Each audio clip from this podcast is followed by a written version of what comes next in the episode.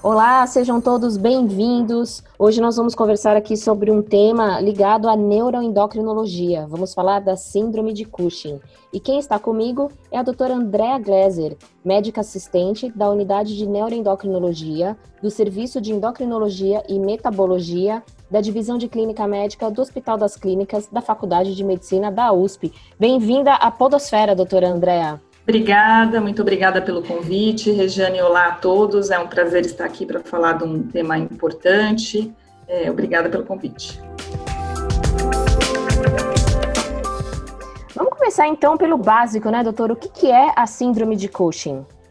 A síndrome de Cushing é uma condição clínica caracterizada pelo excesso do cortisol, que é conhecido como hormônio do estresse. E é muito importante a gente relatar que a síndrome de Cushing pode ser exógena, pelo uso de medicações, ou endógena, que aí o próprio organismo tem uma secreção primária, crônica e autônoma, que leva a, a esse excesso do cortisol na circulação.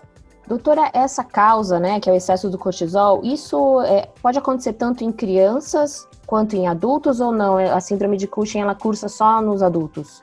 Ela pode acontecer na faixa etária pediátrica, mas a síndrome de Cushing endógena, ela é muito mais, ou seja, sem uso de medicação, ela é muito mais frequente em adultos, principalmente em mulheres, mas pode acometer indivíduos de qualquer idade. E quais são as complicações para a saúde do paciente? Ela acaba tendo alguma relação, alguma associação, na verdade, com outras comorbidades da endocrinologia? Como diabetes, Sim. hipertensão, enfim? Sim, é uma ótima pergunta, porque os pacientes com síndrome de Cushing, eles apresentam maior morbimortalidade. O que quer dizer isso? São indivíduos que têm mais tratamentos, mais intervenções médicas e têm uma mortalidade maior. Isso se deve basicamente à maior prevalência ou frequência de doenças cardiovasculares e cerebrovasculares, decorrentes do que? Esses pacientes com Cushing têm maior chance de desenvolverem hiperglicemia e diabetes, hipertensão arterial sistêmica, dislipidemia. Uma outra causa importante de morbimortalidade verdade, é trombose, né? Então, esses indivíduos têm maior risco de trombose e maior chance de infecções, que podem levar à mortalidade também. Nas mulheres com síndrome de Cushing, além dessas situações de diabetes, hipertensão, dislipidemia, também é frequente encontrarmos mais acne e o aparecimento de pelos dependentes de hormônios, que a gente chama de hirsutismo. E os pacientes com síndrome de Cushing também podem apresentar osteoporose, que é uma redução da massa óssea, uma condição que a gente vê em endocrinologia mais grave nesses pacientes, levando a maior chance de fraturas. Então, pacientes com síndrome de Cushing têm várias situações endocrinológicas que podem ser responsáveis por maior chance de complicações. E como são os exames para o diagnóstico, doutora Andréa? Então, o, os exames, eles devem seguir uma sequência racional, porque um dos pontos mais importantes na síndrome de Cushing é a dificuldade é, do diagnóstico. É, então, é preciso que a gente siga aí um racional. Então, o primeiro ponto é descartar o uso exógeno, né, de medicações que contêm corticoide, que essa é a principal causa da síndrome de Cushing, tá? Feito isso, a gente imaginando então que seja uma síndrome de Cushing endógena, então o próprio organismo é, está levando a uma, um aumento da secreção de cortisol, a gente precisa separar duas situações aquelas que são dependentes do ACTH e as independentes do ACTH. O ACTH é um hormônio secretado pela hipófise, que vai levar à, estimulação das adrenais, que são essas as glândulas que produzem o cortisol. Então, as principais causas de síndrome de Cushing endógenas são as dependentes de ACTH. E a principal delas é um, a presença de um tumor na hipófise com uma secreção autônoma da CTH, que vai levar, por sua vez, ao aumento do cortisol. E essa situação a gente chama de doença de Cushing. Tá? Nas situações independentes de ACTH, existe uma secreção autônoma das adrenais. Então, o que, que a gente faz? A gente precisa excluir o uso exógeno de medicação, né, com corticoide. Depois, frente a um quadro clínico sugestivo, a gente basicamente tem que realizar três exames para confirmar que haja o que a gente chama de hipercortisolismo, o aumento da secreção do cortisol é a dosagem do cortisol em urina de 24 horas, muitas vezes mais de uma amostra. A gente também frequentemente realiza a dosagem do cortisol na saliva à noite, porque a gente consegue demonstrar a perda do ritmo circadiano da secreção do cortisol. O que, que é isso? Indivíduos com uma secreção de cortisol normal, existe um pico de secreção ao amanhecer, ele vai caindo ao longo do dia e a secreção noturna, ela é muito pequena. Então, se a gente consegue detectar que há um aumento da secreção noturna de cortisol através dessa dosagem salivar, isso fala a favor do hipercortisolismo. A elevação do cortisol urinário também. E um outro teste muito importante é o teste da depressão com dexametasona. Para que, que serve esse teste? No indivíduo com uma secreção de cortisol normal, quando ele usa corticoide, a dexametasona é um, um corticoide, a sua própria secreção endógena diminui. Essa é a resposta que a gente chama fisiológica normal. No indivíduo com Cushing, não, ele perde esse controle de secreção. Por isso que a secreção de cortisol é autônoma e mesmo se ele usar corticoide, ele continua secretando o seu cortisol em doses mais elevadas. Então, no indivíduo com Cushing, esse teste da depressão não vai haver uma redução da produção do cortisol frente ao uso da dexametasona. Então, com esses três testes, a gente consegue demonstrar que há o hipercortisolismo.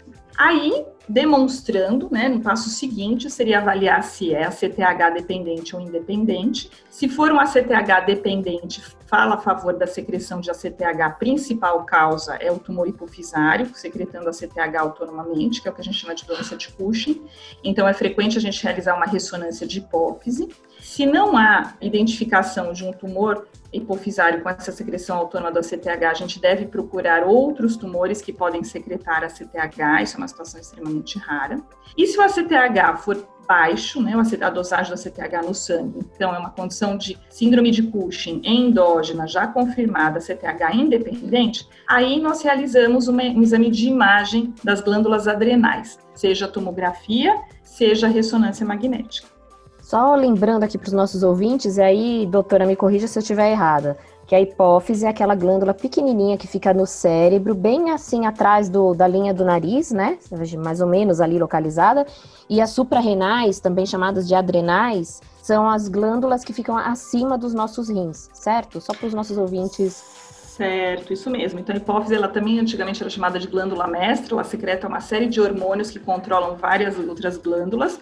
Então, dentre eles, o ACTH, que controla a secreção do cortisol pelas adrenais, é isso mesmo. As adrenais são as glândulas pequenininhas próximas dos rins, por isso chamadas de adrenais ou suprarrenais, que secretam, dentre os vários hormônios, o cortisol. Perfeito.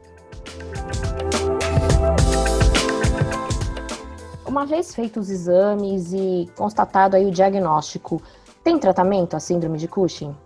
Sim, tem tratamento e é muito importante a identificação dessa situação precoce e o tratamento correto para que a gente consiga reduzir todo o impacto negativo que a doença ativa traz aos indivíduos, tanto como eu comentei em relação a essas comorbidades graves quanto a mortalidade.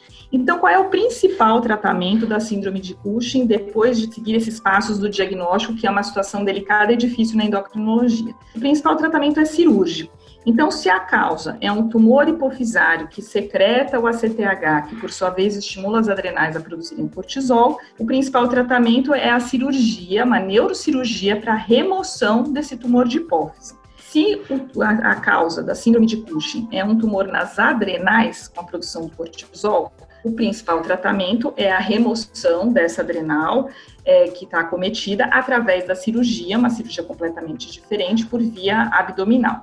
Então, habitualmente a gente tenta remover o tumor que está secretando ACTH na hipófise, ou mais raramente em outros locais, ou na adrenal, que está produzindo, levando ao excesso da secreção do cortisol. Se não é possível a remoção cirúrgica, ou o paciente não aceita a cirurgia, ou não tem condições clínicas para isso, ou a cirurgia não foi curativa, aí nós podemos proceder ao segundo passo de tratamento, que é o uso de medicações medicações que ou atuam diretamente no tumor, seja de localização hipofisária ou adrenal, ou medicações que levam à diminuição da secreção do cortisol. Medicações habitualmente via oral, uma delas injetável, mas nós temos algumas medicações disponíveis. Também dispomos, em casos mais selecionados, de radioterapia para esses tumores hipofisários que eventualmente já foram submetidos à cirurgia mais de uma vez e não houve remissão da doença. E, finalmente, um tratamento de última linha, que seria a retirada das adrenais, adrenalectomia, quando nós não conseguimos controle da síndrome de Cushing, seja a causa que for, mesmo dentro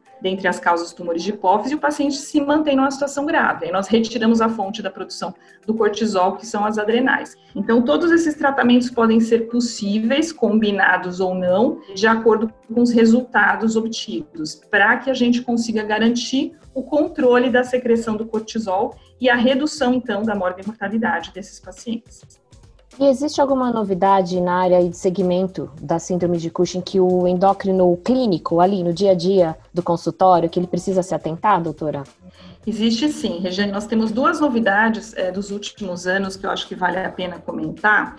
A primeira delas é com relação ao entendimento da doença, o que a gente chama da fisiopatologia. Né? Então, de, recentemente se demonstrou a mutação de um gene chamado USP8, que é um gene importante para é, o que a gente chama de controle de proliferação celular, numa parcela dos pacientes com doença de Cushing, então com tumores hipofisários que secretam autonomamente o ACTH, e essa é a causa da síndrome de Cushing. Isso está presente em um terço dos pacientes. Isso vai abrir caminho para outros tratamentos possíveis, então essa é uma novidade bem interessante. E o segundo deles é a disponibilidade de um tratamento medicamentoso em nosso meio para a síndrome de Cushing, mais especificamente para a doença de Cushing, que é uma medicação injetável que vai levar, que vai atuar diretamente no tumor de hipófise para controlar a proliferação dessas células hipofisárias, diminuindo a secreção do cortisol. Então, nós temos essas duas novidades recentes no campo da doença de Cushing, né, que é a principal causa da síndrome de Cushing endógena. Maravilha, doutora André. Eu agradeço muito as suas informações, tanto para o público em geral, você foi super didática, quanto essas informações aí para os médicos, né? Coisas importantes para eles se atentarem. Obrigada pela sua participação mais uma vez. Eu que agradeço. Um abraço a todos.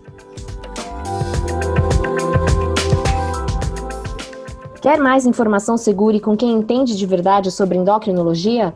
Então acesse as redes sociais da SBEM Regional São Paulo, que estão aqui na descrição deste episódio.